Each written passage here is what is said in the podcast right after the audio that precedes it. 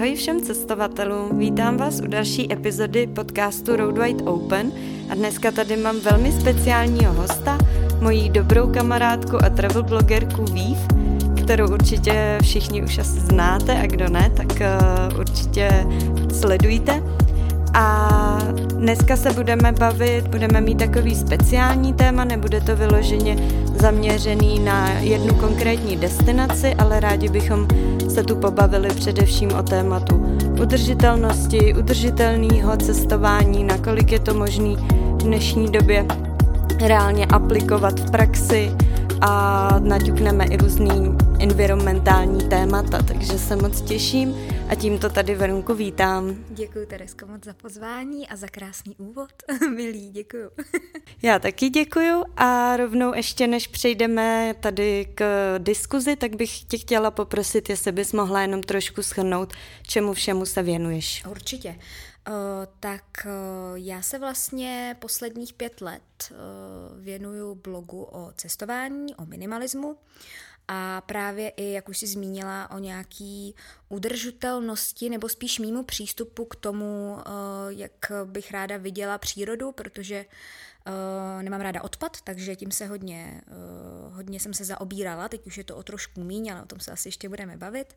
No a natáčím společně s tím taky videa o cestování a poslední rok mě to vlastně živí, což je moc fajn, moc mě to baví, tak uvidíme, jak dlouho tomu ještě tak bude, protože teď eh, nosím eh, miminko pod srdcem, tak vidíme, jak bude cestovat s dětma. tak to pak je potom další záběr blogu, že jo? No jasně, no jasně. Děcka na záda a cestujeme. Přesně tak. Ty se na sociálních sítích prezentuješ pod, heles, pod, pod heslem Míň věcí, víc zážitku. Pověděla bys nám, jak to vzniklo? Je mi jasný, že tuhle otázku si dostala už asi milionkrát, ale jenom tak pro schrnutí. Mm-hmm. Vzniklo to vlastně tak, že kdysi já, Verča, eh, jsem byla dost čopaholik a vlastně než jsem vyrazila na cesty a než jsem zahájila to dobrodružství v cizině, eh, což bylo konkrétně v Německu, kam jsem se přestěhovala za svým nynějším mužem, Eh, tak jsem vlastně měla hodně věcí. Takže to stěhování vypadalo tak, že jsem si přitáhla asi dva kufry plný hadrů, do toho jsem eh, si, jsem si prostě vzala ještě krosnu a měla jsem pocit, že všechno to, co mám sebou, potřebuju. No a během té doby, kdy jsem začala cestovat a začala jsem objevovat svět, tak jsem samozřejmě taky začala objevovat uh, to, že všechny ty věci jsou prostě velká zátěž. a že je nechci ve svém životě a že je vlastně vůbec nepotřebuju. A že dokonce, když je někde nechám, tak si na ně ani nespomenu. Takže jsem se naučila a postupně se i v pořád učím ty věci odkládat a tím se vlastně pojí to, to, ten název méně věcí víc zážitků. Dala jsem přednost zážitkům před věcma. A nejenom cestování zážitkům, ale teď, se, teď jsem vlastně zpátky v České republice doma, jsem tu strašně šťastná, takže vlastně i zážitkům s přáteli, s rodinou a jako uh, více soustředím na kvalitní vztahy. To rozhodně souhlasím, já to mám dost podobně, protože taky jsem bývala šopahalik. Myslím si, že skoro každá holka si tímhle, touhle fází jednou v životě prošla. A je pravda, že u mě se to hodně změnilo taky tím, jak jsem se často jakoby stěhovala z místa na místo. Vlastně jsem vždycky byla strašně nešťastná, když jsem vytahovala ty tuny hadrů ze skříně a teď jsem je musela pěchovat do těch kufrů a zase to převážet a vlastně jsem polovinu z těch věcí vůbec ani nenosila a tak nějak taky jsem postupnou metodou začala úplně vylučovat takhle jako No, je to strašná přebytek. zátěž, viď? Je to pohoda mít jako ten batůžek a, a vědět, kde co máš a opravdu věci, které potřebuješ. Je to fakt svoboda, je to hrozně příjemný. Přesně. Ty se dřív hodně věnovala, pokud vím, uh, web developeringu, nebo... To úplně ne, to bych, to bych, eh, to už bych si poklepala hodně na rameno, ale vlastně jsem se věnovala eh, jakoby jednoduchým micrositám a webovým stránkám, takže to jsem dělala, věnovala jsem se marketingu, spravovala jsem sociální sítě firmám různým a dělala jsem vlastně, mm, nebo nomádila jsem vlastně takhle ty čtyři roky, než jsem se rozhodla dělat už jenom jednu věc a to byl ten blog a ty YouTube, YouTube videa, no.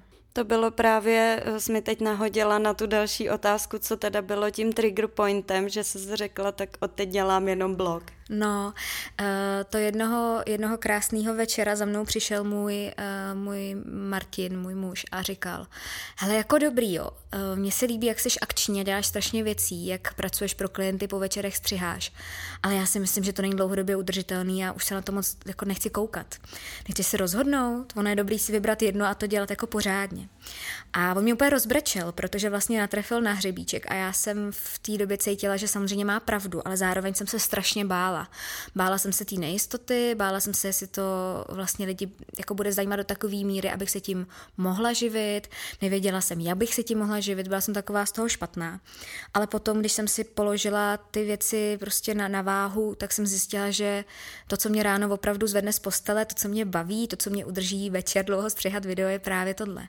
Předávání té message, předávání toho méně věcí víc zážitků a do budoucna i jako dalších samozřejmě myšlenek, který se postupně mění, jako rosteš, rosteš prostě jako člověk, takže se to určitě jako někam posouvá, ale byla to jasná pak volba do toho jít a skočit do toho podlavy, no. A neměla jsi strach? Protože věřím, že třeba já, když jsem šla na volnou nohu, tak to bylo taky takhle úplně impulzivní rozhodnutí jako ze dne na den. A pak vlastně mi to tak postupně začalo docházet, jako no ale co teď? No měla jsem strach, já jsem měla strach už, když jsem se stěhovala do toho Berlína, že jo, před pěti lety, protože já jsem eh, jakoby opustila školu, eh, řekla jsem ve firmě, v PR agentuře, kde jsem měla super partu, eh, že teda jako čau, mějte se a zbalila jsem si prostě ty kufry. A tak jako naivně, ale zamilovaná a mm, neskušená jsem odjela, takže jo, měla jsem strach, ale mm, ono asi to je vždycky součást toho, když děláš velký změny, takže, takže tak. A ono je potřeba si i uvědomit, že vlastně vždycky ta cesta zpátky tam je. Přesně, jako vždycky jsem, já jsem, to jsem si přesně říkala, hele, kdyby se to jako nepovedlo, a já to říkám spoustě lidí, kteří uh, se ke, na mě obracejí pro rady, tak říkám, hele, vrátit se můžeš vždycky, domů se můžeš vrátit, do práce se můžeš vrátit a dneska hlavně nabídek je spousta, takže kdyby tě to nebavilo, protože důvodů může být spousta, proč ty lidi to jako zdají a může to být třeba i to, že si vysnili nějak tu práci, ale ve výsledku jim to nedělá dobře, Eh, pracovat sám na sebe, třeba zjistí, že jsou úplně neproduktivní, že vlastně chtějí komunitu, že chtějí pracovat s někým ve firmě a je to úplně v pohodě, tak se vrátí zpátky. Veru, ty toho máš procestováno už hrozně moc a vlastně si žila na několika různých místech. Pamatuju si, že minimálně Berlín, Maroko, jestli si dobře vzpomínám. Takže o tomhle bychom se tady mohli bavit hodiny, ale Aha. já jsem si tě pozvala z trochu jiného důvodu, protože právě jak jsi zmínila na začátku, tak máš blízko k těm environmentálním tématům a přece jenom minimálně je to můj dojem, že hodně jsi tady vybudovala ze začátku jméno právě tématem třeba zero waste. Od toho si už úplně upustila, nebo jaký teď k tomu máš vztah? Máš pravdu, že já jsem vlastně byla takový první jako youtuber nebo člověk, který se na to téma vyjádřil a jako ozval se, hm, je to zajímavý, je tu nějaký zero waste, což znamená neprodukovat ideálně žádný odpad nebo ho točit eh, a nějak jako využívat ty věci. A uh, rozhodla jsem se jako lidem říct, hele, já bych to chtěla zkusit, uh, tak uvidíte, jako jak mi to půjde. A uh, nějak šel čas, já jsem dělala progres, nějak jsem postupovala. Ze začátku jsem se v tom dostopila, protože jsem chtěla být perfektní jako spousta lidí ve spoustě směrech, od veganství až třeba právě po to zero waste. A letos z toho jsem se pak dostala, šla jsem si svojí cestou, ale eh, s tím, když se začneš zajímat eh, o to, že nechceš kupovat věci v sáčku, tak to začíná, ale pak to končí u spousty dalších problémů, který naše planeta v souvislosti právě s, jakoby, s ta, ty environmentální témata, které jsou, tak ty problémy se tak jako vyvalej na tebe a najednou um, ty máš pocit, že to nedáš, anebo že, což byl můj případ, se vlastně setkaly dvě činnosti, které jdou proti sobě. A to je vlastně zero waste a cestování, protože jako co si budem, cestování není vůbec nic udržitelného. Cestování samo o sobě je neudržitelná věc, to vlastně jakoby zanecháváš stopu, že jo, ty někam jdeš a, a cestuješ právě většinou a tím, tím teda zanecháváš nějaký po sobě nepořádek, ať už eh, cestuješ autobusem nebo právě letadlem, což je dost často moje, můj případ. Takže já jsem si musela vlastně zpracovat, a co s tím, jako jestli přestanu lítat, nebo co jako budu dělat, protože ta vášeň cestovat je tak silná, že jsem musela se prostě sobě upřímně odpovědět. A ta odpověď byla, že já nemám ráda odpad, já si myslím, že se dá spoustu věcí v, ve směru zero waste, v loka, eh, kupování lokálních potravin i veganství dělat právě dobře, nebo aspoň středně dobře, nemusíš být perfektní, ale to neznamená, že musíš být ve všem jakoby super. A pro mě prostě cestování bylo strašně důležitý a je pořád, takže já jsem si ho tam neškrtla, neškrtla jsem si tam to lítání, uh, ale Eh, samozřejmě nad tím víc uvažuju, takže když vím, že nemu, jako bych neměla lítat, nebo nemusím lítat někam prostě v pár kilometrů dál do sousedních zemí, tak si samozřejmě zvolím variantu, která je ekologičtější. Takže asi tak, ale přestala jsem vlastně o Zero Waste trošku mluvit. Já jsem měla takový video, kde jsem všem jako sdělila svoje dojmy a že se v tom jako topím v tady tom tématu a řekla jsem, že se na chvilku stahuju a myslím si, že potom krásně vylezli i lidi, kteří se do toho pustili mnohem líp, eh, ať už je to třeba Deví, která teď vydala knížku a, a já jsem strašně ráda za tyhle lidi, já jakoby fandím. Já si totiž myslím, že já bych tam, já tam, já tam nebudu nikdy se tomu věnovat do takové míry, protože tam mám ten střed zájmu a to je to cestování a zero waste, prostě, který jako nejde dohromady, no.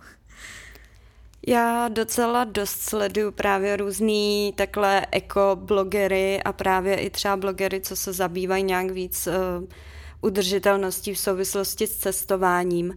A musím říct, že je to hrozně tvrdá práce, protože i sama jsem se s tím setkala a to tyhle témata netlačím za stolik, snažím se lidi trošku edukovat, ale pořád mi přijde, že ve spoustě věcech ještě nejsem natolik erudovaná, abych prostě uh, Eh, vyloženě někomu kázala, co má a co nemá dělat, ale i přesto jsem se taky kolikrát eh, setkala s kritikou, kdy jsem třeba zmiňovala neplastování a vrátilo se mi něco ve smyslu právě jako o co se snažím, když stejně lítám.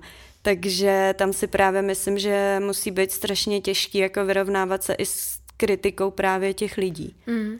A já tady to úplně uh, chápu, že je to běžný, ale to je podle mě škoda, protože ty lidi na to koukají přesně tak, že když neděláš všechno, tak radši nedělej nic.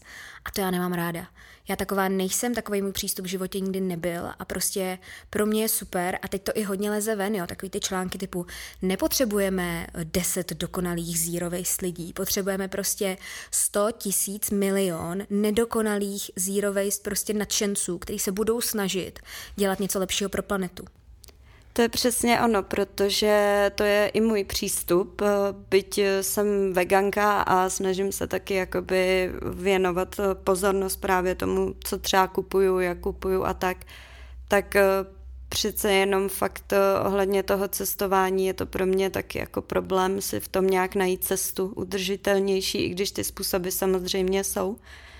A spíš mě jakoby tomhle ohledu zajímá, jestli, z čeho si myslíš, že kritika těchto lidí pramení? Protože já mám občas trošku pocit, že nejčastěji hejtují vlastně lidi, co třeba nedělají ani jako 5% z toho, co se snažíme dělat my. A, a pak o to víc mě to vlastně mrzí, že to, já nevím, jestli to pochází z nějakého třeba špatného svědomí nebo, nebo něco, co si o to myslíš. Mm, asi s tebou souhlasím, že většinou lidi, kteří to takhle házejí do toho, hm, tak na to se vykašli, to tady, co, tady, co mi tady kážeš, tak vlastně oni sami vědí, že to nedělají. Uh, myslím, že když se člověk pak i podívá uh, na tu skupinku třeba lidí, kteří takhle hejtujou nebo jsou spíš jako aktivní odpůrci všeho, co vlastně děláš dobrýho, tak uh, jsou to většinou lidi, kteří nedělají nic, kteří tak jenom tak jako sázejí komentáře na druhou stranu, já jsem tady lidi nikdy nepotkala, ono je to takový zvláštní, ten onlineový svět, já jsem se s tady těma konkrétníma lidma nikdy nebavila, já většinou, když přijdu do styku s někým v tom reálném prostředí, tak jsou to lidi, kteří jsou mi dost podobní, kteří to mají podobně nastavený, kteří vlastně mm, přesně říkají, hele, přesně já dělám tady těch pár věcí, nebo v tomhle tom si mě inspirovala, a nebo mi řeknou, hele Veru, tohle to je možná typ pro tebe, takhle třeba právě ty, nebo spousta lidí, kteří jsou vegani, postupně do mý hlavy jakoby přinášejí tu myšlenku, hm, pořád to maso, jo, to je jako super, super, to dává smysl. Teď uh, zero waste je sice hezký, ale jako uh, když se budeme bavit o veganství, tak to má velký dopad na to, na uh, vlastně CO2, no prostě mi to, uh, oxid uhličitý, že jo, v, uh, v atmosféře a je tam prostě strašně moc jakoby propletených věcí a aspektů, který se i já sama učím ale s těma jakoby hejtrama a tady těma lidma, který jsou absolutně se vším hotoví a nic bychom neměli dělat a všichni bychom se měli jít jako zakopat, tak jsem se nikdy nesetkala. Takže já jenom předpokládám, že to jsou lidi, kteří sami asi nic moc nedělají, protože mi samozřejmě nepře- jako ne- nepošlou mě na ten jejich super profil s typama, ale jenom mi jakoby nadávají nebo říkají, co na to vybodnu. Měla jsi někdy pocit, že na sociálních sítích už nechceš být? Já jsem tady ten pocit nikdy neměla. Já vím, že ho má eh, kolem mě docela dost kamarádů a lidí, kteří se tím buď živějí, anebo, nebo jsou aktivní na sociálních sítích, ale já jsem nikdy neměla krizovku, že bych si řekla, že tam nechci být. Eh, spíš jsem měla období, kdy jsem třeba eh, nechtěla toho tolik sdílet a myslím si, že to období teď zase znova přichází asi s věkem, kdy proto já jsem si vlastně jako založila podcast a zvu si lidi, protože já se už někdy jako nechci poslouchat, já už na sebe jako nejsem zvědavá, já teď chci načerpávat, než jako sdílet nějaký svoje typy a rady, já už chci prostě zase nasávat a teď mám asi to období spíš nasávací, no. Ono je pravda, že to prostě časem i člověka vyčerpá, když vlastně jde jenom o to, jako, že pořád sám něco prezentuje, sám něco vymýšlí, tak občas je lepší se prostě zastavit a poslouchat taky někoho jiného, kdo ti třeba může i rozšířit nějakým způsobem obzory. Přesně tak, přesně tak a ono právě, když tvoříš, tak to je jakoby ono to zní jako, že něco pořád uh, ze sebe dáváš, ale to je opravdu jako hodně. Ty seš vlastně pořád jakoby v tom onlineu, ukazuješ se, sebe samou a přesytíš se tím. Já už opravdu ani nemůžu, se ani nemůžu koukat na přednáškách, když pouštím své úvodní video, tak já už si vždycky říkám, že abych nejradši odešla z té místnosti pryč, uh, než abych se musela na to koukat. Já už si jako, už, už, jsem, už jsem si úplně protivná, protože už prostě jsem tím přesycená, že jsem to já, protože já jsem moje práce, je to někdy takový náročný ale přesně je to období a jako mají období spisovatelé, že potřebují nasávat, zažívat věci, tak je to úplně stejný u tady té tvorby. A ono je asi normální, že u jakýkoliv kreativní tvorby dochází k tomu procesu, kdy vlastně se to vyvíjí z nějakého jako prvopočátku, kdy přesně člověk se věnuje něčemu, pro co je zapálený, až do něčeho třeba, kdy má potřebu předávat nějaký třeba i větší a hlubší hodnoty někomu druhému. Souhlas. Už jsme to spolu nakousli a proto se rovnou zeptám, jestli je za tebe pojem udržitelného cestování utopie, protože já sama musím říct, že to hodně vnímám jako oxymoron. Ono se to tak jako teďkon ujalo jako hrozně takový zase jako uh, super eh, famous termín, jakože sustainable travel a je hrozně moc sustainable travel blogerů a tak, ale mně vlastně přijde, že samo o sobě to je prostě hrozná blbost, protože to by fakt možná, kdyby člověk chodil prostě pěšky a nevyužíval žádné technologie a a prostě lovil tamhle někde v Ameriky, tak, tak jako jo, můžeme mluvit o něčem udržitelnějším, ale že vlastně tu stopu, i když jako se budeme snažit hodně, tak prostě pořád tam stejně bude. Uh, úplně s tebou souhlasím a je to přesně stejný, jako, bylo, jako byl boom se Zero Waste. Já si totiž myslím, že a ověřuju si to e, velmi často na svém blogu a na YouTube, že lidi mají rádi extrémy a oni potřebují nějakým způsobem vlastně definovat mm, různý témata. Nějak, potřebujeme jako pro tu společnost nějak nazvat, aby zbystřila. No a ono, když napíšeš o trošku udržitelný cesto, udržitelnější cestování nebo buďte o něco ekologičtější, no tak to lidi úplně nezvedá ze židle. Ale když jim dáš ten extrém, jako byl právě třeba zero waste, což znamená jako nulový odpad, což samozřejmě ve skutečnosti tak vůbec není, tak ty lidi jakoby, wow, tak co to je, tak si to začnou googlit, začnou si to zjišťovat a až postupem času samozřejmě přijdou na to, o čem to je. A podle mě tohle je to samé s tím udržitelným cestováním. Uh, je to marketingový, je to vlastně marketingový název. Ale já musím říct, že já se na to vůbec nezlobím, protože to je, já vím, jaký je zatím jakoby ten point, proč, to, proč se to děje a vím, že vel, velkou část lidí to prostě přitáhne především ty lidi, kteří by si na to ani neklikli a kteří by ani jako nějakou udržitelnost vůbec neřešili. Takže za mě taky oxymoron a myslím si, že eh, se pak, když se člověk do toho víc zahloubá, tak právě pochopí, že je to udržitelnější, ale rozhodně ne jako udržitelně cestovat. Prostě jako by vlastně asi nejde.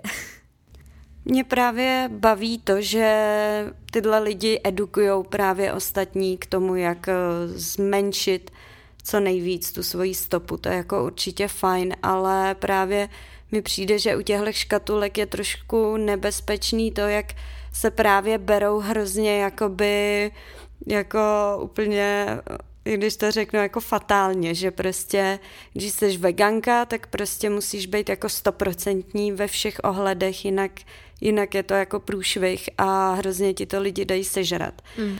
A nebo zároveň se taky setkávám třeba občas i s přístupem jako, no a to si myslíš, že když seš tady jedna veganka, že někoho spasíš? Jo, jo, jasně. A já jsem zrovna s tím veganstvím někoho nedávno slyšela říkat mozeckou věc a to, že vlastně mm, spousta jako lidí se může vyděsit právě tím, když seš uh, na ně jako hr a chceš jim ukázat, jak být ten dokonalý vegan, jo, což jenom nesměj.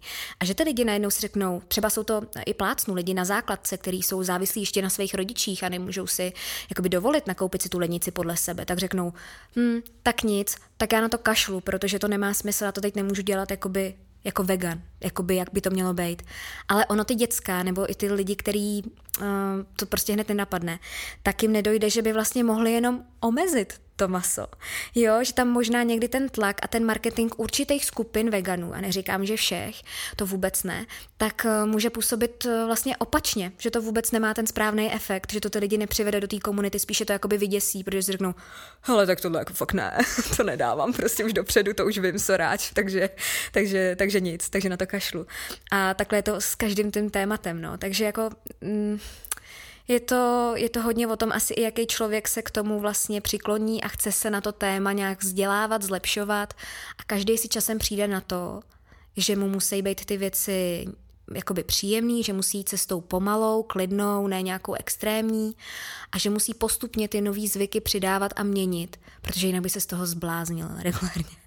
Mně právě připadá, že jakákoliv radikálnost v tomhle ohledu spíš nadělá víc škody než užitku. A právě i proto třeba sama se snažím vyhýbat nějaký takový tý radikální rétorice. A někdy často i agresivní mi přijde, jakože protože vím, že prostě ten člověk si k tomu musí stejně dojít sám. A že pro mě bude velký vítězství, když prostě omezí spotřebu masa, třeba, že si dá maso jednou týdně a ne prostě pětkrát. Přesně tak. Nebo že má, i, že nad tím vůbec začne přemýšlet. Já vím, že se to hodně jako řeší mezi potom, když máš taky ty diskuze s veganama nebo různý ty videa na Facebooku, který mi přijdou dobrý, jo, když třeba sedí vegan na ulici a řekne, přijďte se mě zeptat, na všechno vám odpovím a vlastně tam třeba argumentuje s těma lidma, to je super. A něk, ale mně se líbí, že některý ty lidi si přijdou i na to, že by možná měli jenom nejdřív se rozhodovat, odkud si to kupujou, protože to se mě třeba hodně týká. Já jsem člověk, který začal řešit uh, přesně, uh, jakou tu, jakou tu potravinu si kupuju, od je, ne vždycky, ale snažím se. Uh, někdy mám chuť na avokádo, tak to neřeším, prostě si koupím avokádo a vím, že jsem docestovala a je to fakt neudržitelný, ale dám si ho. Ale je to přesně o tom mindsetu, že si to člověk víc a víc uvědomuje a on pak se sebou, on přijde ta chvíle, kdy ty jako cítíš, že už jinak nemůžeš, než volit eh, tím daným způsobem. Třeba právě, že kupuješ jenom lokální věci.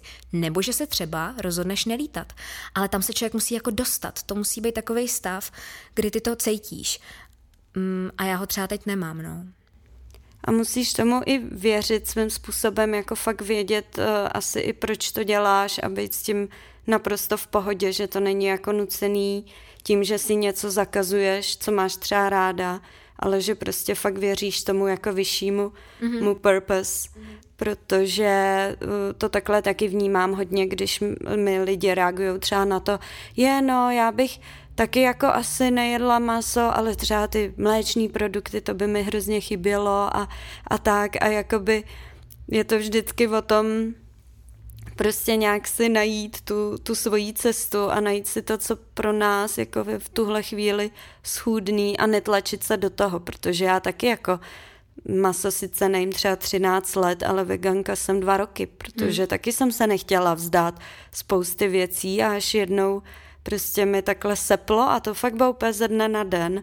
A říká jsem si, ne, já už nechci podporovat prostě ani, ani vaječný průmysl, ani nic, ani kosmetiku a tohle. A, a najednou jsem k tomu dospěla. Ani nikdo mi to nemusel vnucovat nic, prostě to přišlo. A to je to nejlepší přesvědčení, to je to tak přesně jak říká, že ti to seplo, to je podle mě v různých směrech, ať už je to seberozvoj, anebo je to právě rozhodnutí, že budeš vegan, tak to prostě musí sepnout tobě. A to je takový zvláštní stav, ale já myslím, že ho každý známe v nějakých jako malých věcech, které se nám v životě dějou. To prostě musí jít zevnitř, to se nedá vlastně popsat, to musí jít zevnitř tebe, eh, těma okolnostma za ty roky, co se naučila, kdo k tobě přišel, kdo ti co řekl, jakou knížku jsi přečetla, jaký video si kdy viděla a najednou se ráno zbudíš. Řekneš si, ty jo, nemusím, nechci, nechci to vlastně, to v pohodě, to dám. A jsi přesvědčená o tom a víš, že to tak prostě je. A to je super. Přesně, úplně souhlasím. Teď, když se vrátíme zase zpátky trošku k tomu cestování, tak teď poslední dobou je docela i trend offsetového lítání. Já nevím, jestli si, asi si o tom určitě slyšela.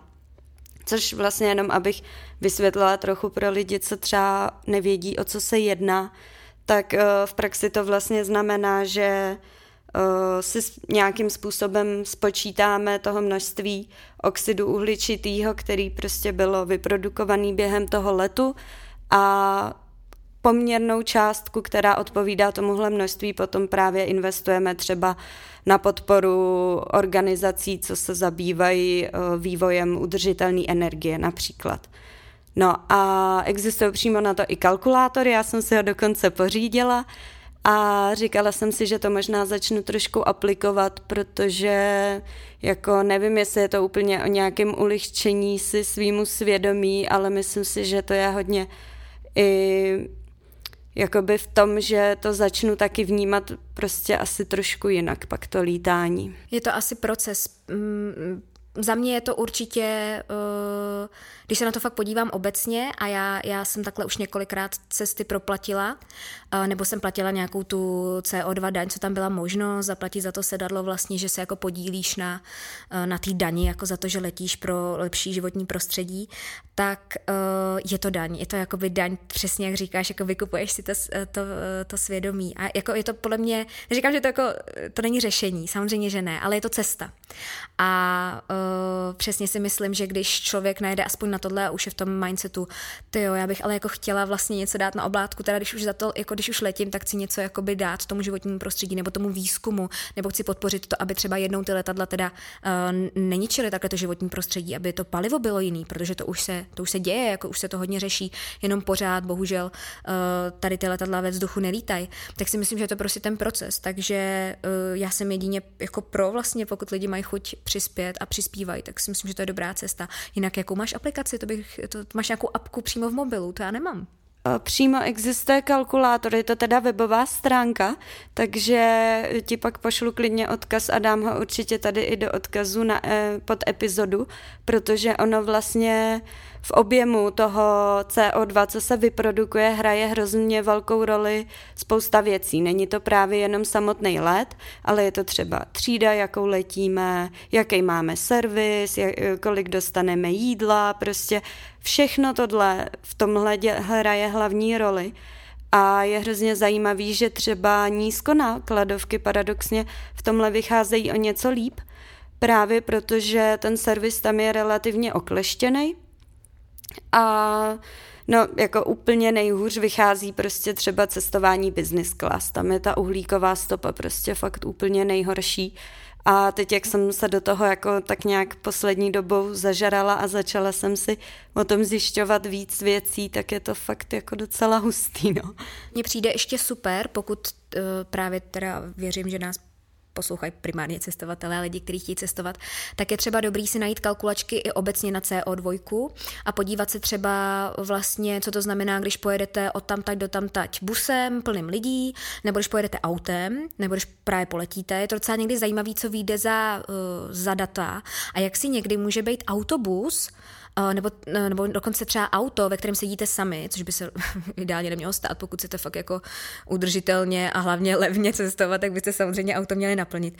Jak to jako vyjde někdy docela blízko je to jako až vlastně zarážející, jo. Tak je dobrý si to někdy spočítat, protože ono na ten let, a tím ho vůbec jako neobhajuju, ale jsou někdy házený až moc jako velký špíny, že to je úplně strašně šílený, ale ona lodní doprava je to hodně podobný. Jakmile se začnete zajímat o to, mm, jakým způsobem funguje právě ta lodní doprava, jakým způsobem to ubližuje uh, tvorům uh, v tý, na tý, vlastně v moři, uh, jak, co to vytváří za zvuky a co to dělá, co to dělá s těma rybama, tak najednou prostě se, se, se v tom fakt utopíte. No. A jsou o tom zajímavý dokumenty. Zrovna na tady to téma je zajímavý dokument Sonic a je hodně bolavý. Doporučuji si jako na to potom si dát meditaci nějakou a vyzenovat se, no. Tak to určitě taky dám pak do odkazu tady pod epizodu. Ono, jak jsi to už i nastínila třeba s tím prázdným autobusem, tak i proto třeba nízkonákladovky vycházejí, eh, co se týče toho CO2 mnohem líp, jelikož jsou častěji fakt plně na jakoby full kapacita prostě, no.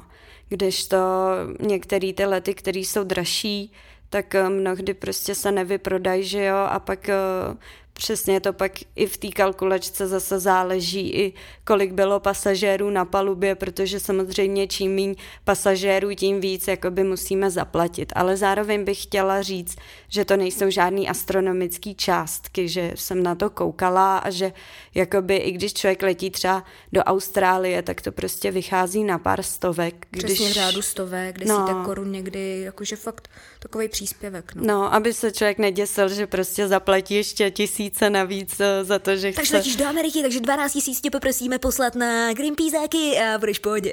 jo, přesně. Svědomí očištěno. no, je to tak.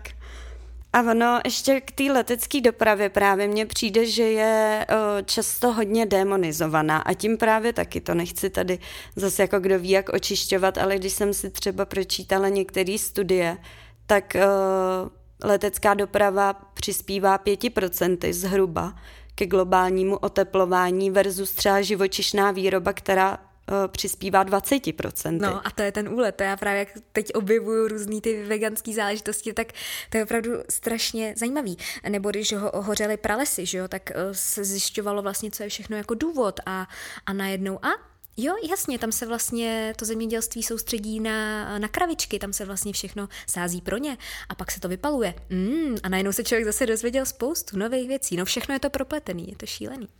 Tam ještě u těch pralesů teda byla taková trošku kauza se sojou, že jo?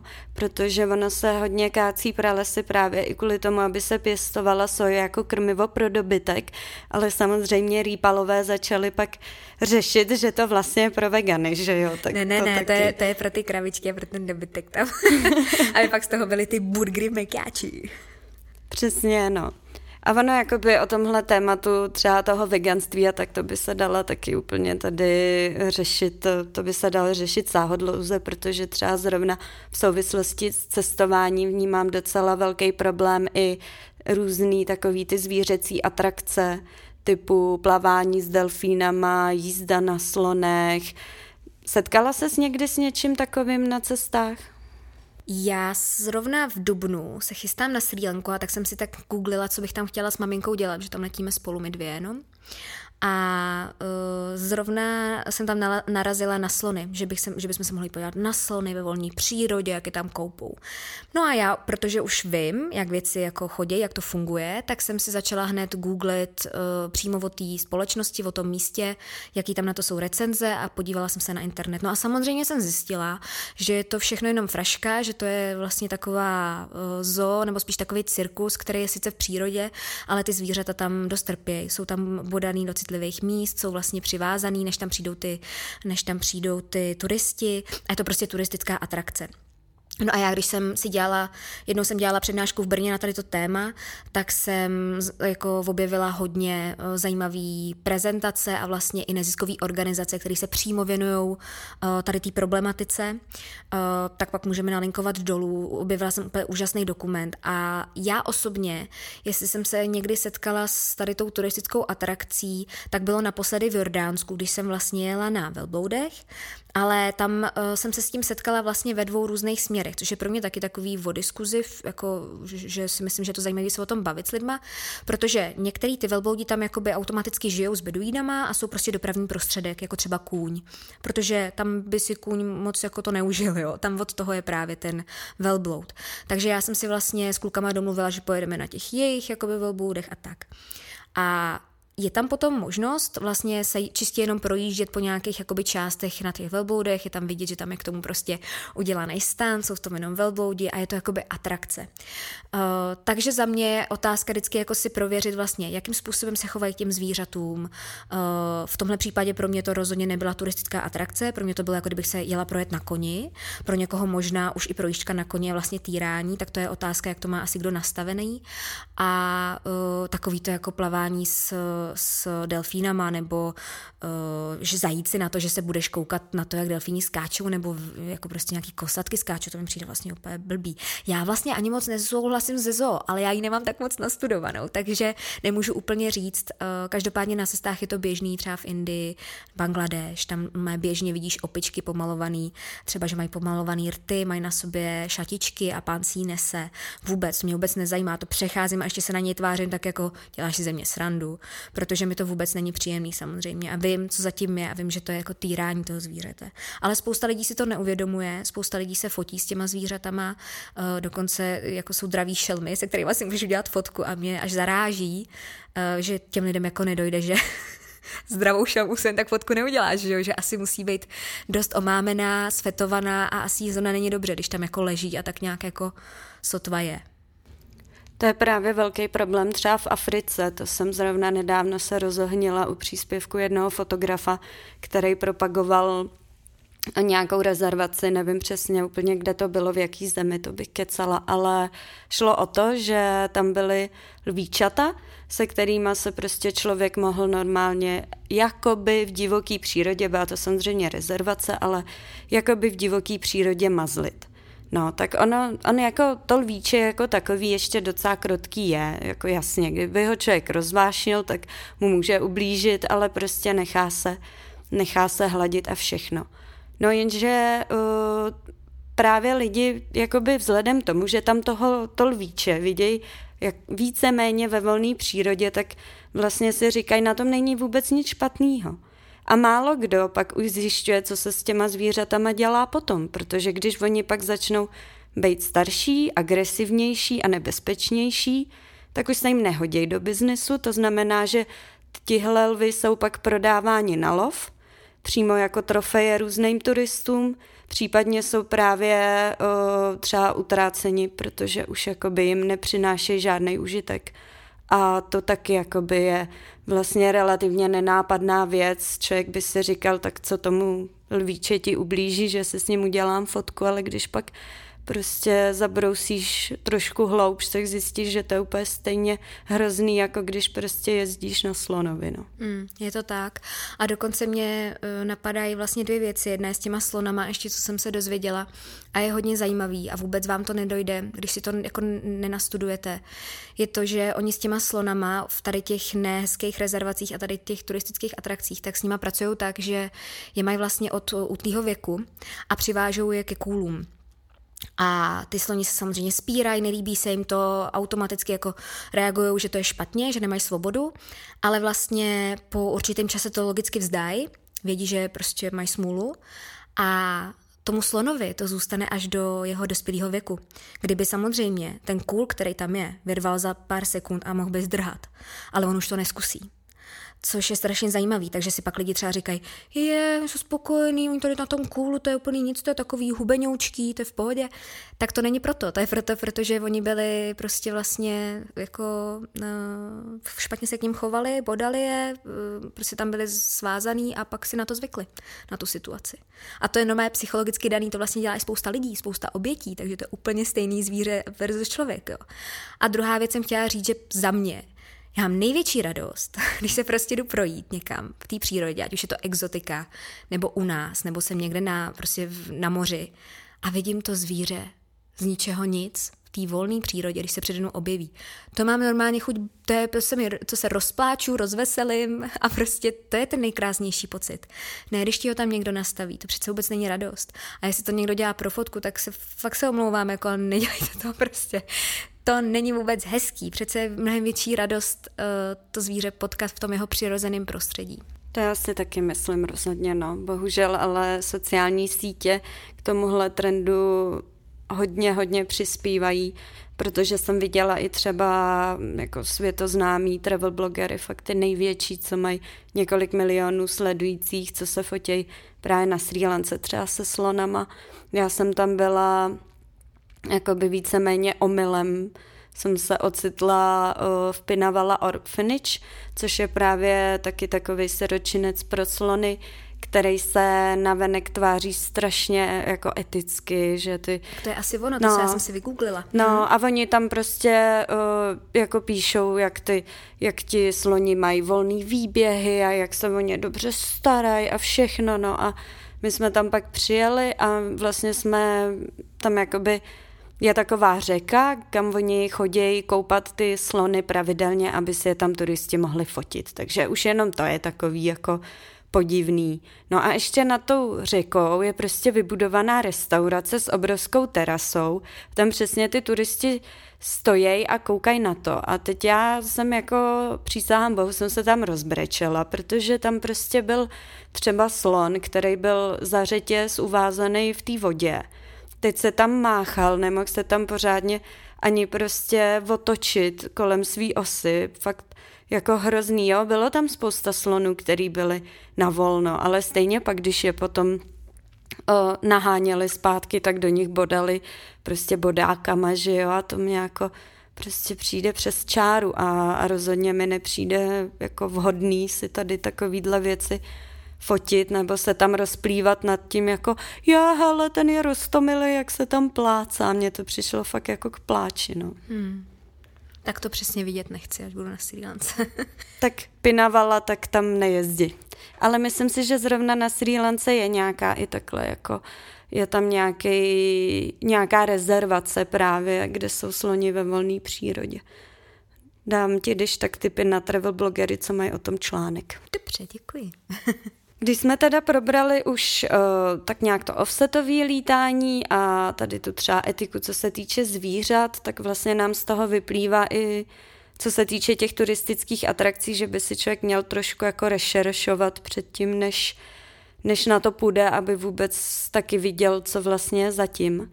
A co by za tebe byly třeba další jako rady, jak nějak snížit tu svoji stopu na cestách? Co třeba ty děláš, jakože tak jasně je to takový to klasický eh, nekupovat petky, že jo, a no, tak, jasně, ale jasně. jestli máš nějaké ještě své další věci tak eh, tam jsou přesně ty směry, který, eh, který už jsme vlastně zmínili. Takže když začneme tím odpadem, tak stejně jako se chováte doma, tak se můžete chovat prostě na cestách. Takže když máte najetý nějaký rutiny, rutiny věci, rutinní věci, jako je třeba to, že prostě jdete nakupovat na farmářský trhy, tak si samozřejmě dopředu můžete vygooglit to samé v Portugalsku, v Lisabonu, konkrétně, kde já jsem i žila, tak jsem si potom, eh, při, když jsem tam prostě byla, tak jsem si našla místa, kam jsem chodila nakupovat bezobalově.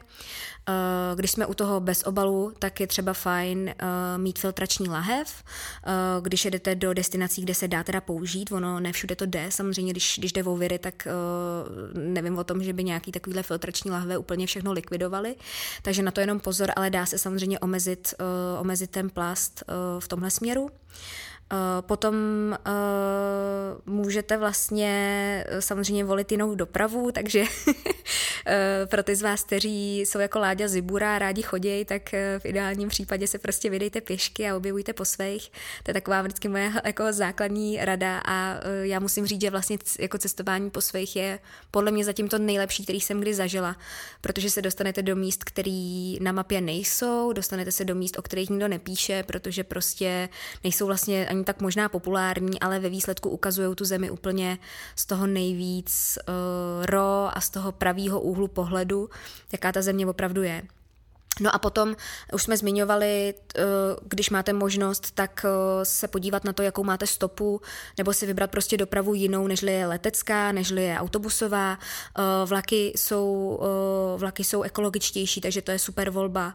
Nebo kolo nebo kolo na kole. Ježíš, to by mě bylo zadek. Zatím jsem jako nedáv... zatím jsem nehecla žádnou delší cestu než víkend. Musím Já říct, taky ne. zatím jsem nebyla takhle, že, že bych do toho šla, ale ono je to asi stejný jako s těma nohama, no. No a uh, přemýšlím, co ještě v tomhle směru. No potom se chovat uh, odpovědně i na místě. Vlastně vy se můžete, uh, protože to, co jsme řekli v souvislosti s turistickými um, jako atrakcema, tak souvisí i třeba s produktama, který vy tam nakupujete, který si přivezete domů. Uh, u nás třeba moc dobře víte, když pojete na Staromák, že tam se prodávají matriošky a nějaký nesmysly a nějaký čínské věci. Uh, vy úplně stejně můžete podpořit místní ekonomiku uh, dobrým způsobem, nakupovat lokální věci a vlastně podporovat ten místní trh, místo toho, abyste kupovali nějaký nesmysly, který s tou danou zemí nemají nic společného. A to už se spíš bavíme i o takovém jako odpovědným cestování, než jako udržitelným, bych řekla. No a to asi všechno za mě, bo já jsem jako na to měla prezentačku, jaký před sebou nemám, tak možná jsem zapomněla na nějaké věci. Ale to si myslím, že jsou takový základy, takový, který mají asi největší impact. Když se budete ideálně u toho stravovat ještě vegansky, jako tady Tereska, tak jste úplný hvězdy. já myslím, že jsi schrnula takový ty asi nejdůležitější věci. Ještě by mě k tomuhle tématu trošku zajímalo, když třeba pořizuješ nějaký produkt, který jakoby se tváří, že jako ekologický nebo udržitelný a takhle, jestli si třeba i ověřuješ nějak background třeba té firmy nebo tak, protože samozřejmě tím, jak hodně teď vyrůstá popularita právě těchto zelených témat, tak se bohužel hodně objevuje i greenwashing. Mm kdy právě přesně i velký koncerny jako najednou si uvědomili, aha, my vlastně sice produkujeme spoustu hrozně neekologických věcí, ale můžeme tady prostě vybrat i nebo začít dělat jednu super ekologickou a tím si prostě zase uh, udhodíme na strunu právě těm lidem, co na tohle slyšejí. Mm. Jo, určitě, tohle je, tohle je super téma. Já si myslím, že pro ty z vás, který greenwashing neznají, jak si určitě najděte i jako víc definice. Ono je zajímavý, jaký firmy třeba objevíte u, u příkladů greenwashingu. Um, já si, eh, mě, já jsem si zrovna teď vzpomněla totiž na nabídku, která mi přišla a je to fakt hodně zajímavé, jak se to teď ujalo, jakoby ta, ta zelenost, ta ekologičnost uh, a jak je to trendy. Nebyla to zmrzlina náhodou? Nebyla to, mm, zmrzlina mi taky přišla, abych šla sbírat uh, odpad, protože, no to je úplně bizár, jo. Já to budu jmenovat, mě to vlastně nevadí, já si můžu dělat, co chci. Přišla mi nabídka od Míši, jo, že bych měla jít uklízet odpad, že by bylo super, kdybychom udělali jako uklidovou akci, ale Míša je balený prostě do obalu. A protože Míša vyprodukuje hodně obalů, tak by bylo super to jakoby vlastně vykoupit a udělat uklidovou akci. Ale je to reklama na Míšu. A já, No tak to se nemyslíte vážně, že mi píšete tady tu nabídku, jako to vůbec nemyslíte vážně. Samozřejmě byli nějaký blogeři, kteří to podpořili, protože super, oni zase mm, naopak tohle to neřeší, takže šli uklízet, cestujou, super. No ale mně tak přijde třeba, že se teď už jako úmyslně vytvářejí produkty, který má nějakou myšlenku, která frčí, jo, třeba Zero Waste, takže se udělá Zero Waste set na čištění zubů. Ta značka není vyrobená lokálně, vyrábí se někde v Číně na rychlovku, aby se udělaly ty produkty, dřevěná mističko, dřevěný prostě bambusový kartáček, do toho nějaká pasta e, ve skle, No jo, ale já už jakoby tohle nechci. Já nechci pracovat s firmou, která dělá takhle věci. Já si přece radši koupím produkt tady od nás, od Slováků, nebo od Němců, který jsou blízko. A uh, nebudu podporovat jako nějakou masovou výrobu v Číně nového produktu, který má super marketing, super barvy, super název, ale je to přesně ten greenwashing. A nebo to už asi z mýho pohledu, protože já už jsem v tom dám dál a říkám si, to já nemůžu promovat, to jde úplně jako, že abych se vůbec necítila dobře dát reklamu na tady ten produkt. Takže určitě si zjišťuju a taky mám ale ráda, a líbí se mi právě, když nějaký firmy se do toho pustily a opravdu o tom přemýšlejí a mění ten marketing té firmy. Nejenom teda marketing, to je špatně zvolený, jako špatně zvolený slovo. Oni opravdu mění eh, to, jak ta firma se chce chovat vůči tomu životnímu prostředí. A je úplně jasný, že oni to jako nemůžou udělat hned. Já se snažím vždycky pochopit tu druhou stránku. Takže třeba pracovala jsem s IKEA, převracela jsem spolupráci, jestli se mi to líbí, nelíbí, jak to prostě budeme dělat. A oni udělali takovou aplikaci, kde měli prostě spousta kroků, jak můžeš změnit uh, tvoje chování vůči planetě. Ale bylo to samozřejmě uh, jako zaměřený primárně na domácnost, na to, co ty můžeš udělat doma, takové ty nejjednodušší věci. Mohla se tam počítat body a bylo to takový motivační pro ty lidi. A já jsem si říkala, tak co, myslí to ta IKEA upřímně, nebo to nemyslí upřímně? Jako, co vlastně ta IKEA všechno dělá pro to, aby se to zlepšovalo? Pak jsem si vygooglila nějaký jejich jakoby vize do budoucna, což taky, to, jak, to si často jak u politiků, jo, si nemůžeš být ničím samozřejmě jistá. A nějaký tiskový zprávy, koukla jsem se na to, jak plánují právě předělávat restaurace, vys, eh, veganské věci, kolik oni hodně uh, dělají věcí pro vegany a tak. A prostě jsem do toho šla, protože se mi to líbilo, jak to uchopili a věděla jsem hlavně, že to má... Um, že to působí na velkou masu lidí, která o tom nikdy v životě neslyšela. A to mi jako by dělalo strašně dobře, protože ono, co si budem, eh, ne každý eh, se naladí na nějakou Veroniku, která kdysi tamhle vydala video o nějakým zero waste, kdo si to ve výsledku pustí. Když to IKEA, tam chodí jako hodně lidí v dnešní době, já jsem tam taky hodně chodila a nakupuje tam hodně věcí. Takže když ta IKEA bude mít jako nějakou takovouhle větší misi a osloví prostě najednou tři tisíce, čtyři tisíce, deset tisíc lidí, kteří si řeknou, ty jo, hm, můžu jakoby ovlivnit tohle a tohle a tohle, to je cool a ještě ušetřím peníze třeba v té domácnosti, tak to je za mě super. A je to zase ten malý krok, který ale má velký impact. To já si myslím dost podobně, že jakoby i velký koncerny, který se trošku pouštějí do těchto témat, tak eh, tak to jako může mít hodně velký pozitivní efekt. Je to jako by vys i takový ty různý fast foodový řetězce obrovský, který kdysi dávno si prostě dělali srandu z veganů a promovali prostě to šťavnatý hovězí, tak vlastně, že už i tyhle koncerny jakoby přicházejí uh, s veganskou variantou a, a jakoby i víceméně zdravější variantou.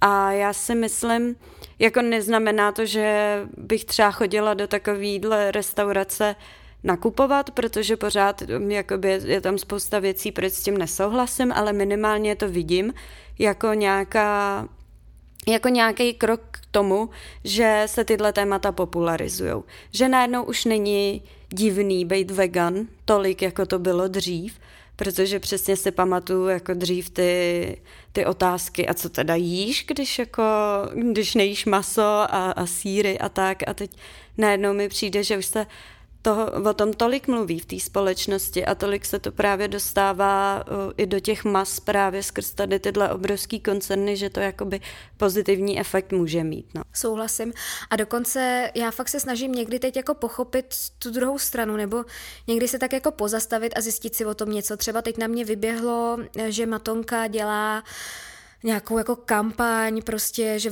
vrace, vracejí se ty lahve, košík jo, to má jo, někde, košík, jo, a no. tak. A já jsem na to nejdřív, a nejdřív taková ta kritická Veronika, říkám, Ježíš Maria, tak si na to čím vodu, prostě ne. Ale pak mi prostě došlo, kolik mých jako známých, kolik babiček si prostě ty matonku kupujou. A zároveň, jak funguje vlastně systém eh, v dnešní době vlastně eh, nevratného plastu, což je velký problém. Takže ta myšlenka zatím je i jako skvělá, protože my potřebujeme ten systém zpět jako vyvratných lahví i plastových, nejenom skleněných.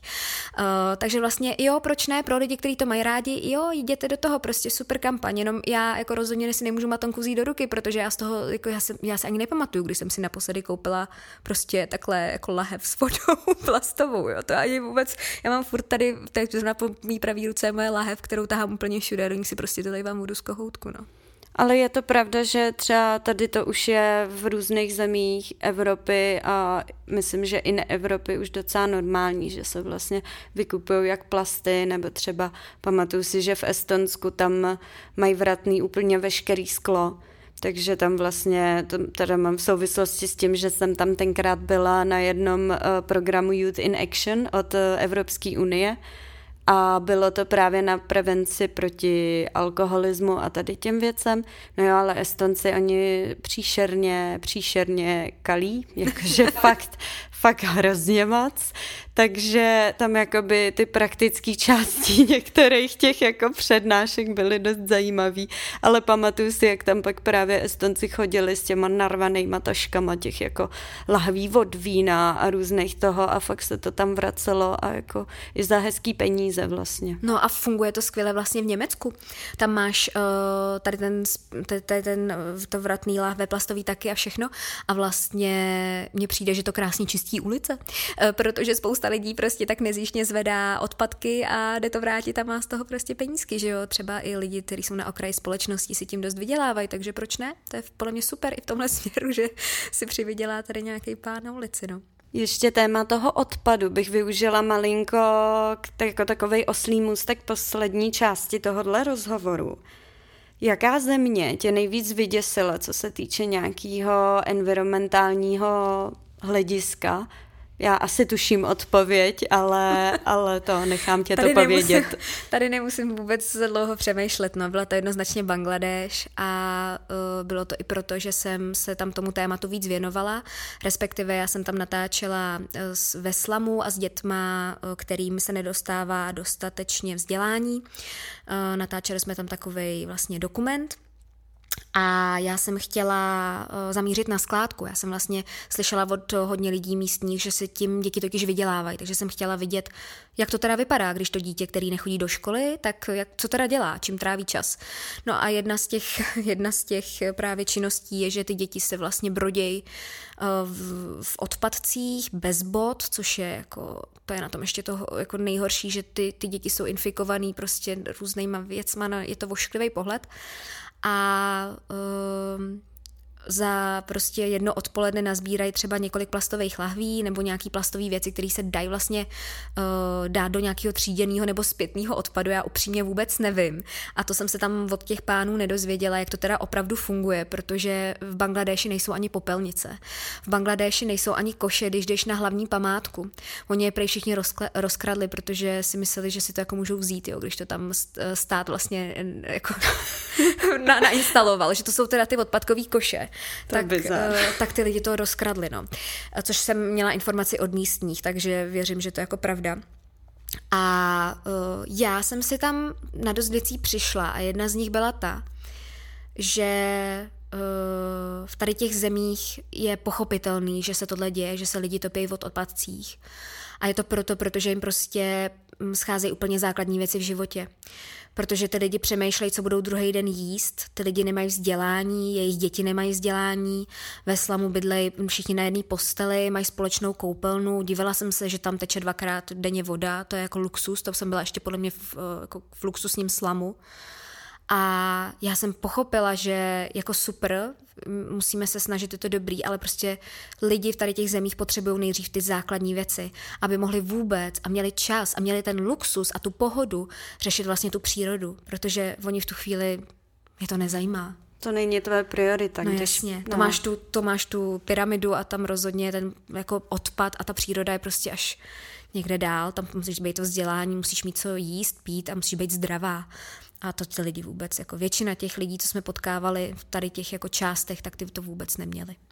Tam je právě problém u těchto zemí, hodně třeba i v jeho východní Asii, že tam vlastně chybí úplně jakákoliv zpracovatelská infrastruktura, právě třeba na ty plasty, že jak se hodně mluví o plastech na Bali a tak, že ta kultura prostě není zvyklá nakládat. Ano, oni vlastně nemají systém, jo. Já jsem v, uh, nebyla v Indii, ale můj, můj, já jsem musím říct muž, už, že to je muž, už to přítel, můj muž ano a říkal, Hele, já jsem tam jel v tom vlaku, sedí naproti mě pán, jí z toho plastového obalu nějaký kary a najednou otevře v okno a vyhodí to z okna.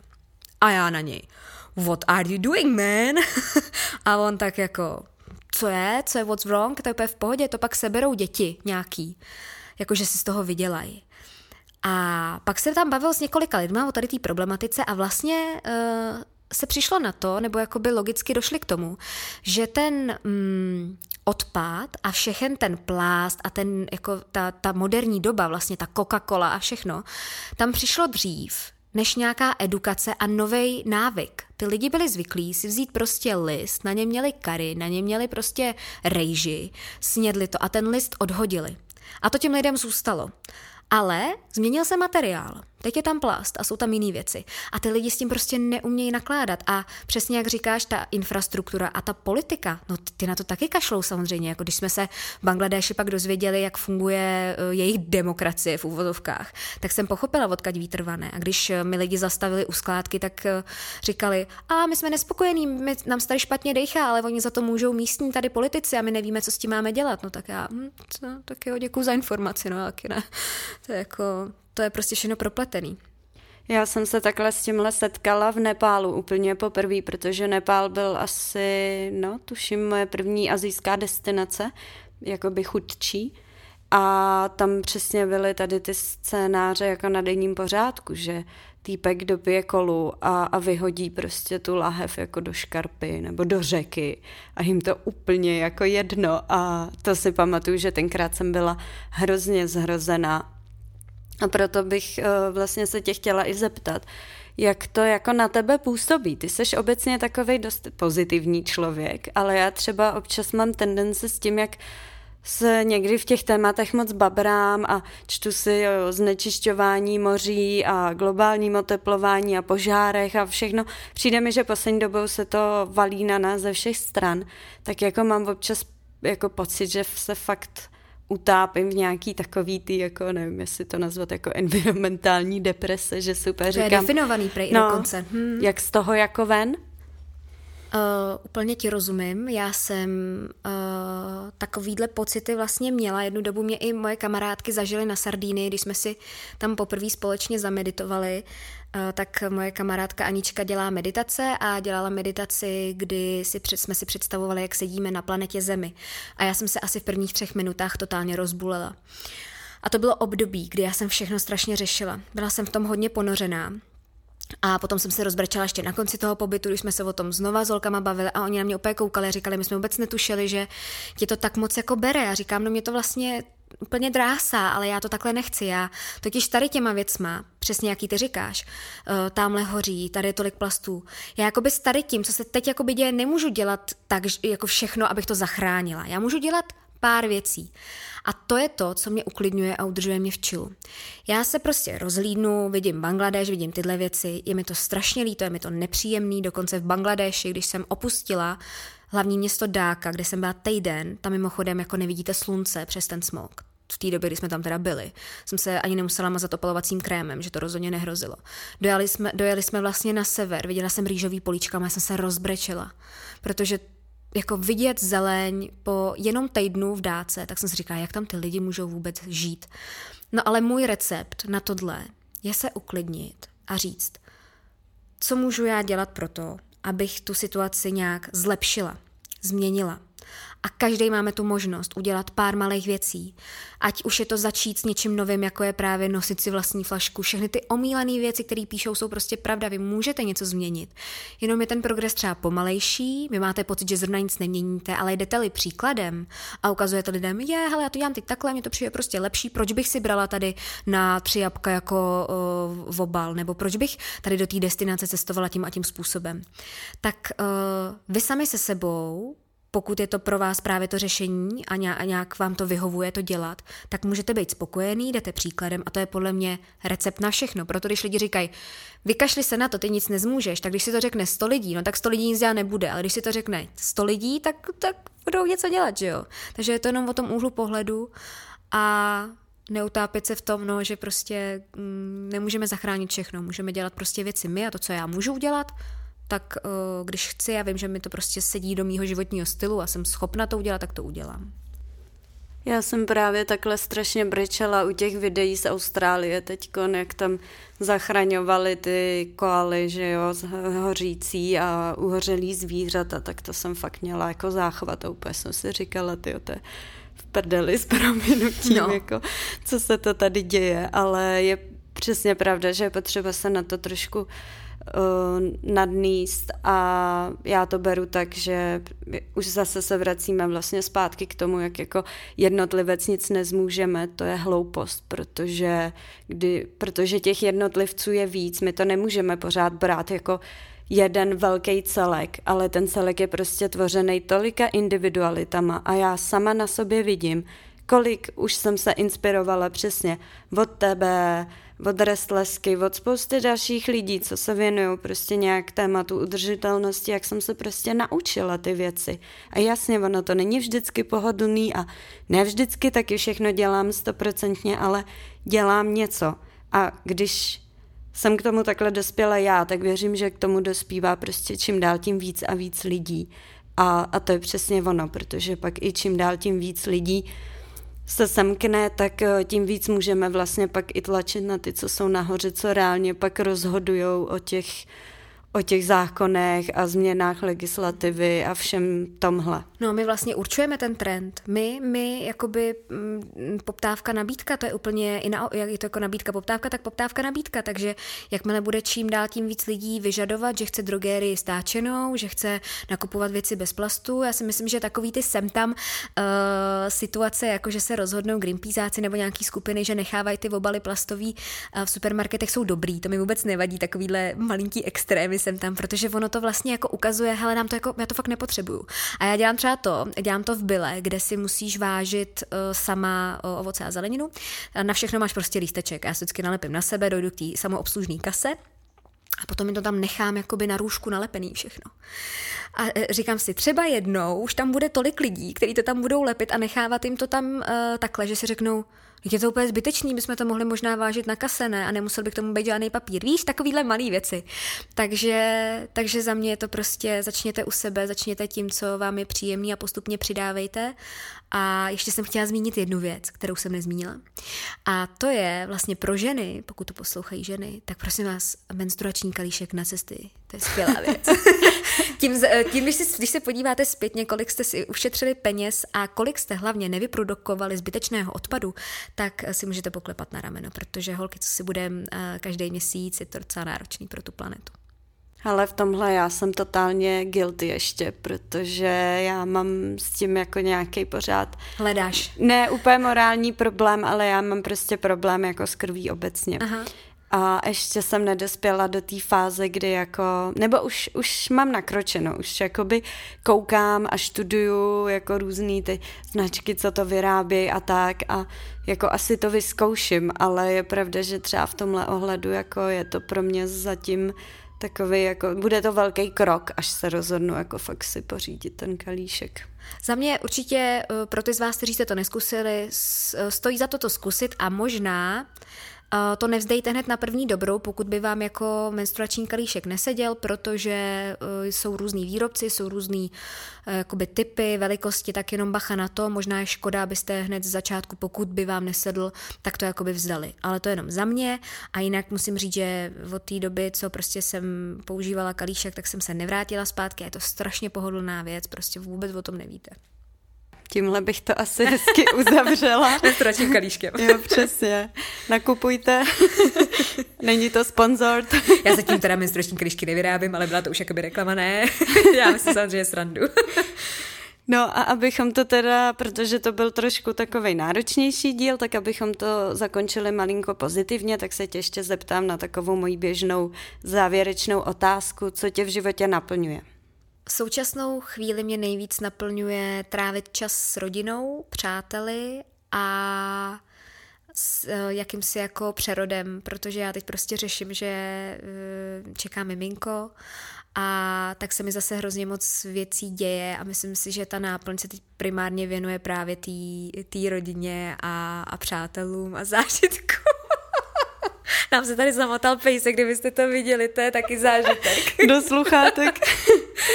No a, a potom mě naplňuje, naplňují mě teď hodně i podcasty, protože uh, já sice pořád jako dělám blog, všechno to je taková už pro mě rutina, ale já jsem potřebovala nějaký nový vítr do plachet a uh, tohle to mě strašně baví, takže dělat rozhovory s lidma o tématech, o kterých se třeba moc nemluví, neví a který můžou zase mít dopad uh, a mě zasáhnout lidi a změnit jim třeba pohled na věc, anebo jim dokonce pomoct zdravotně, že tam jsou témata třeba i ohledně zdraví. A Tereska tam mimo jiný taky byla, takže sdílela sama svoje zdraví psychické a my jako máme na to skvělý zpětný vazby a v tomhle směru já bych se chtěla ubírat. Tak to rovnou ještě řekni, kde tě můžou sledovat a taky název podcastu. Tak, sledovat mě můžete na uh, uh, webu www.weavesworld.eu. Um, je to v dvojité V2EF, je to Weave. a tam už najdete odkazy úplně na všechno a proklik teda mimo jiný v menu i na ten podcast, který se jmenuje Nastav duši a to je všechno. Takže kdybyste chtěli, tak tam můžete zabloudit a třeba si něco poslechnout. Určitě to dám tady do odkazu zase. Tak jo, Veru, já ti moc děkuju. Pro mě podcasty jsou taky hrozný naplnění, protože pak vždycky potkávám a konverzuju s takhle úžasnýma lidma, jako seš ty. Takže děkuji, že jsi udělala čas. Já moc děkuji za pozvání. Pro mě je to radost si vlastně, vlastně vždycky takhle popovídat a někdy je až vtipný, jak eh, si člověk přijde na věci na základě těch podcastů nebo už dlouho o něčem nemluvil, tak si to tak krásně připomene, je to moc příjemný. Takže děkuji moc a přeju všem posluchačům, ať se podcast líbí. Další tak budu ráda zároveň, pokud se vám podcast líbil, tak ať ho určitě sdílíte, ať, protože tohle jsou strašně důležitý témata, tak aby se to dostalo k co nejvíce lidem, protože pak nás třeba v tomhle Green Gangu bude ještě víc. A zároveň můžete mi hodit třeba hodnocení na Apple podcastech, anebo poslouchat na Spotify nebo Google podcastech. Tak jo, tak se mějte fajn a děkuji za váš čas.